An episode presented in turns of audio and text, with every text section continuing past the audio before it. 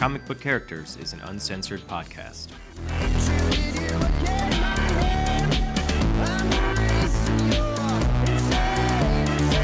You can follow the Comic Book Characters podcast on Facebook at facebook.com/KneelBeforePod. We're also on Twitter at Twitter handle CBCharacters, and you can also email us at cbcharacters@gmail.com.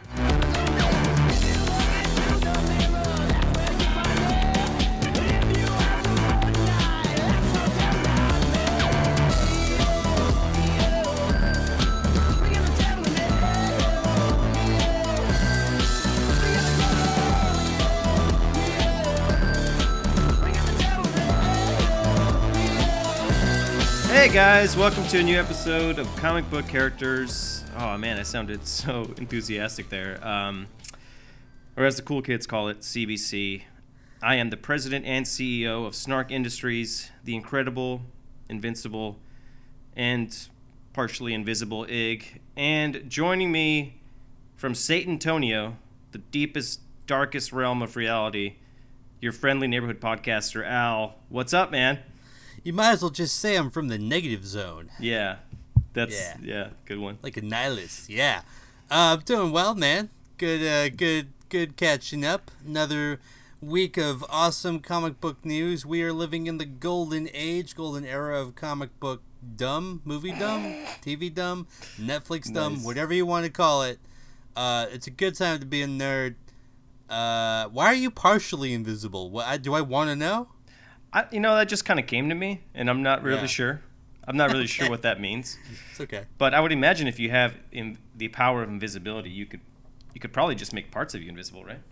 That would be pretty cool. You could do like a really cool just like a floating head, like a floating head. You could be on Pee-wee's Playhouse. You could do like a magician act. There's quite a few lucrative opportunities there for a partially invisible. What if I was just like a floating tongue? Stay away from the south side of San Antonio, or you're gonna get turned into a taco, sir.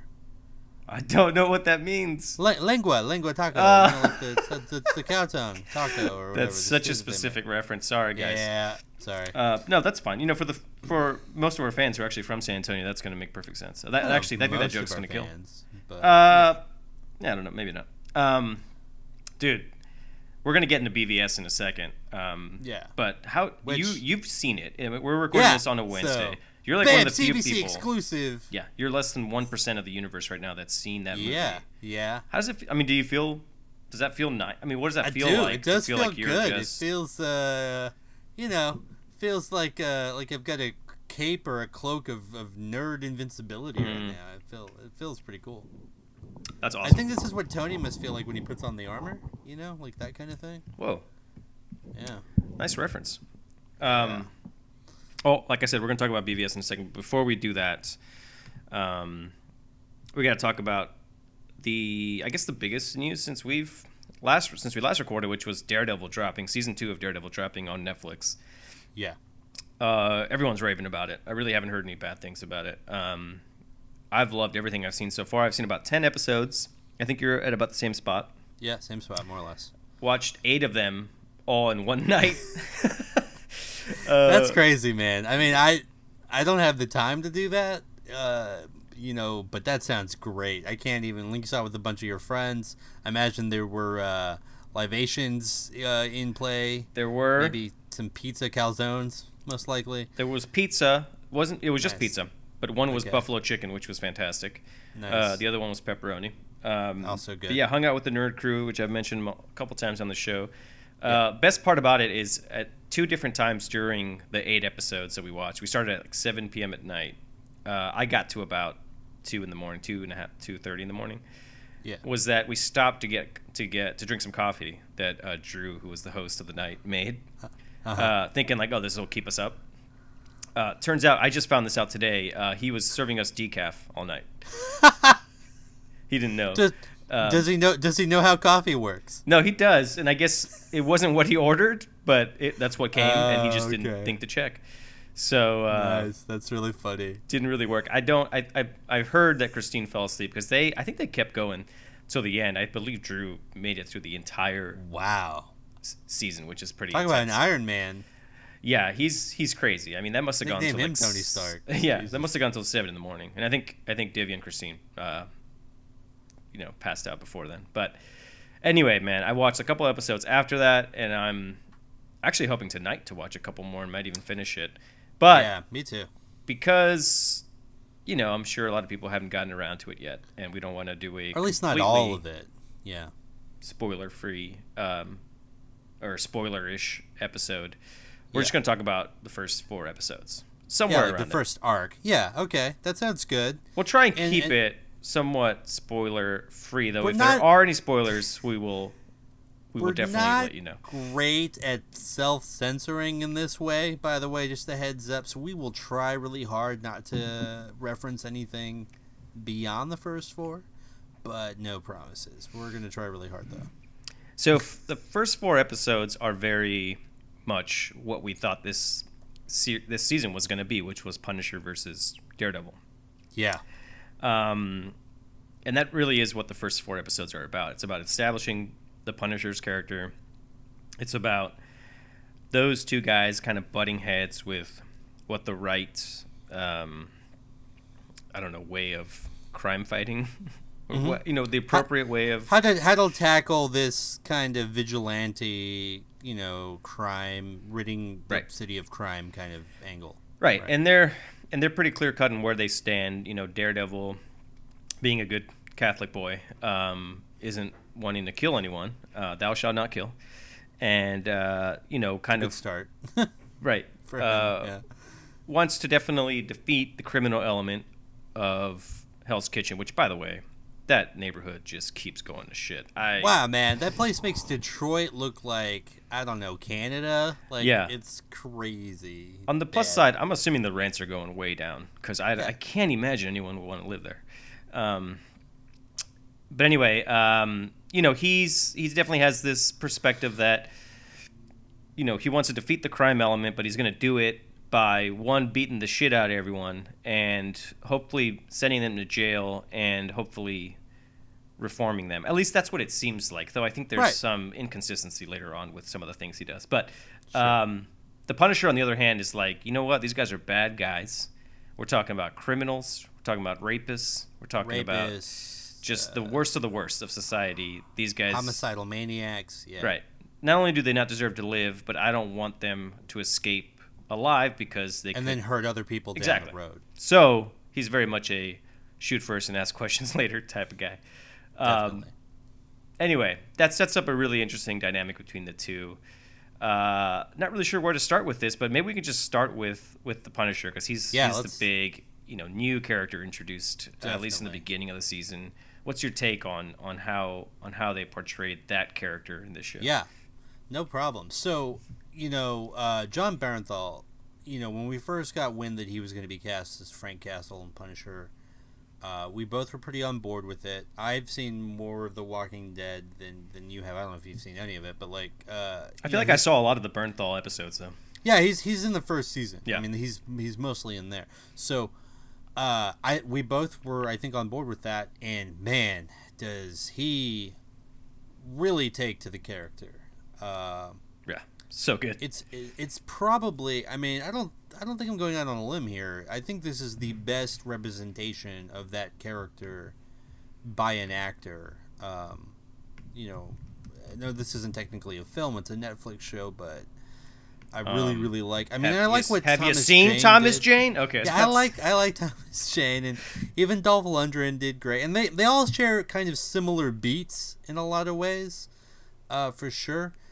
But Jon Bernthal, just, I don't know, there's something about this unrelentingness of the way that he is. Yeah. That Jon Bernthal really pulls through with the character. And one thing I'll say that I really loved about the way Netflix portrays this character is that, or I mean, I guess it's Marvel, but on the Netflix show, is that right away they establish Punisher as like a very terrifying person. Like, mm-hmm. even though he's kind of technically an anti-hero, he is terrifying. Like, it reminds me of Heath Ledger's Joker from Dark Knight Returns. Yeah. In the sense that, like, clearly this person is unhinged in a way, and you don't want to be anywhere near them ever. Right. Like, yeah. So I really, really, really thought they nailed it. No, I agree. And, like, there's this, they do set up this kind of environment where he can strike at any moment. And he's one of those guys who can just kill you in any particular moment, in any kind of way. They really do a good job of showing you how dangerous he is, and show that how much of a threat he is.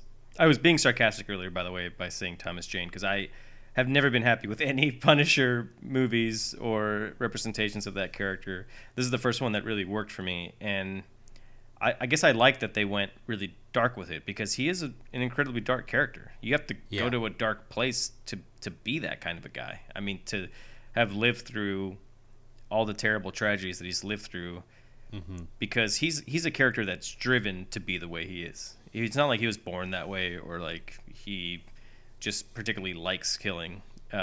He's a guy who's very much on a mission of revenge, and is very hurt and very kind of fragile inside. Fragmented. I would say he's fragmented. Yeah. So, and so I think you have to take it to a dark place to do it justice. And Joe Bernthal totally does. John. I keep calling him Joe. You do keep calling him Joe. Joe kind of works, right? It's kind of close. Just a little bit. Jay. Maybe you should call him Jay Bernthal. I'll just start calling him Jay Bones. There you go. Yeah, he's great. And like into the bone zone. So. And I kind of like that they're not too worried about making him a sympathetic character either. It's just like, this is how he is, you know, take him or leave him. Yeah. And they do a good job of setting up the kind of main, I guess, back and forth between him and Daredevil in the first four episodes, which I thought was great. And like I said, I thought it was great the way that they built the character. It's hard to I keep holding myself back from saying anything more from like what might happen because later of on. What happens later. But without bringing up other characters, and we can say, I mean, into the fourth episode, we do get our first shot of Elektra, who we won't go too much in depth, though I am really happy with how that character turned out. I thought maybe one of the unintended side effects of this season is that as strong as the Punisher and Elektra were, maybe they were introducing characters that strong and that good might have been to the detriment of the titular character, Daredevil. Nice. Thank you to Matt Murdock, who I don't know. I found myself a couple of times in this season being like a little confused with where he stood, and I think maybe it's kind of an internal struggle that he's going through, and maybe you're supposed to feel that way. Right. But when that's your main character, I wonder if that's an issue that he's in a way kind of comes across as weaker as the two main characters that you just introduced. Did you get that at all? Yeah. Well, and I think, you know, I don't know. I totally see what you mean, but I think the way that they're making the show, the way they write it, they're really, I think, purposeful. And so I think that with Punisher and with Elektra, they're kind of both pulling at threads within the Daredevil character, pulling him in these other directions that he doesn't really want to go in, but kind of almost feels forced to in some ways, I think, in some instances. And I think that's purposeful. So I think sort of the inconsistency is done through the narrative. And maybe I mean, we also haven't finished the series, right? Or the season. So like maybe that's the point. Maybe by the end of this season we'll have a better sense of where he stands, and maybe the whole point of this season is also to set him up for what his character might be going forward. You know, either he kind of doubles down with the way he's approached things, or he starts to kind of go to the Punisher side of things, right? Right. And that's an interesting way of doing it. And I'm not saying this is a bad thing. I just it was just a thought I had that when you bring two characters who are so headstrong into this scenario, and you have Matt Murdock here who's kind of stuck in the middle and not he's almost in the way in a way narratively, and I get that. I think that they did such a good job with season one establishing that character that if it weren't done so well initially, that would be a problem. But I think because we have such a good concrete idea of who Daredevil is and what his role is and what he's trying to do, that you could spend more time on Punisher and Elektra, and it doesn't hurt it as much. I mean, I think in the sense, if you look at the namesake of the show, yes, it's Daredevil, but this is almost, you know, this is almost essentially a vehicle for Punisher and Elektra, as if they were, you know, if it were a variety show. Yeah. That was Punisher, Daredevil, and Elektra. Clearly, that was a title that wouldn't work, but like, you know, so I think the fact that they give so much screen time and so much development to these other characters, they're on the same level as Daredevil, even though they're not, they don't share the name of the show. I feel like they're on the same level, which is an interesting choice, and it definitely could have backfired, but I think it works really well. No, you're totally right. And I think the fact that they built up the character as well as they did in the first season allows them to do that with this character. And I completely agree. And that's one of the things I really like about this series is that they'll take their time with individual characters. And even though the show's called Daredevil, they're not scared to go away from the main character and really let you spend time with some of the other characters. And I won't go into details about later on in the season, but there's one episode in particular where Daredevil's barely in it.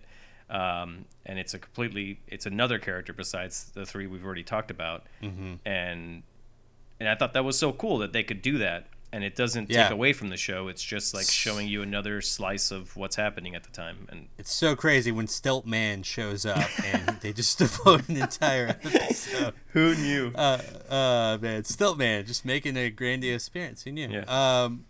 But yeah, so I mean, the kind of the last thing I want to touch on is if you haven't seen the show, we'll have more to say too. We definitely have more to say, but the reason we're trying to stay within the first four episodes is because it's very much like an arc, like a narrative arc for the first four episodes, and they predominantly have to do with the Punisher.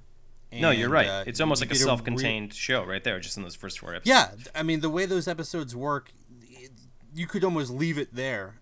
Good thing that they don't, and there's so much more that happens. But I think in terms of concise narrative, the fact that they were able to establish and build up this brand new character, have him interact with this fully other established character in Daredevil from last season, and make it all work in four episodes is a testament to some really great writing.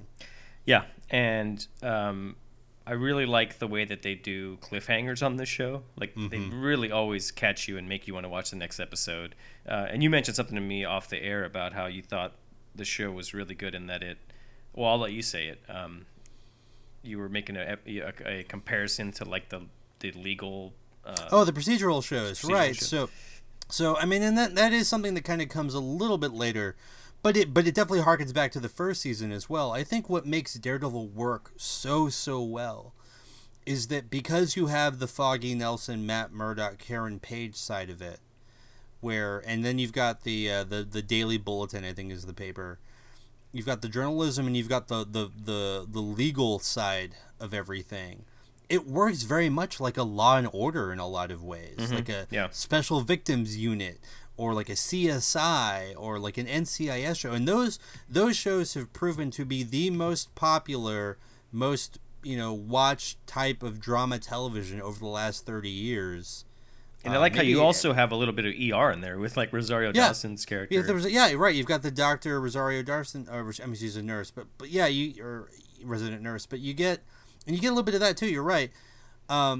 That's what makes this show so compelling, because it's a little bit of who done it, why did they do it, what's really happening, and there's always like cover-ups. But then you've also got the superhero stuff with like the cool action sequences, and then just kind of the nerd stuff where it's like you're seeing these like characters come to life from the page. It's got so much going for it, and on top of that, you've got tremendous acting talent. You've got amazing scripting and plotting and narrative.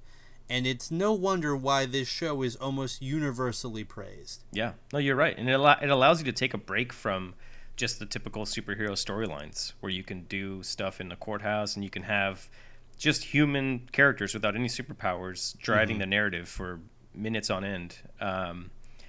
and it gives you a little breather from you know, the action scenes. And then when the action scenes do happen, which, by the way, episode 2 or 3, the stairwell fight scene, so good. I mean, the first season had that great fight at the end of episode 2, one of the best fight scenes I've seen in years. Just one shot. It was about 5 or 7 minutes. This one, you can tell, was meant to look like a one shot, but it clearly was not one shot. But it's still so cool. And you know, it's like they just know how to. I don't even know how to describe it. Everything they do, they seem to do well on that show, and especially the fight scenes. Like, they know that they want to make those fight scenes count, and it's some of the best choreography I've seen in recent years. It really is. I mean that choreography is as good or better than any big blockbuster action film that you see during the summer, or, you know, Star Wars or Marvel or DC or, you know, Mad Max or anything, you know. This might be a good way to transition into the next thing we were going to talk about, which is Batman versus Superman. Unless you have one last thing to say about Daredevil, I think we can move on. No. I just, other than, if you're not watching it, watch it. Like, my mom was slow to it. I had asked her if she had, because she watches a lot of Netflix stuff. Did you ever finish Daredevil? She's like, oh, I got through like the first 2 episodes of season 1 and then I stopped. I'm like, no. Do yourself a favor, watch season 1, then watch season 2. She literally watched both seasons in a week. Like, so, you should watch it. It's great.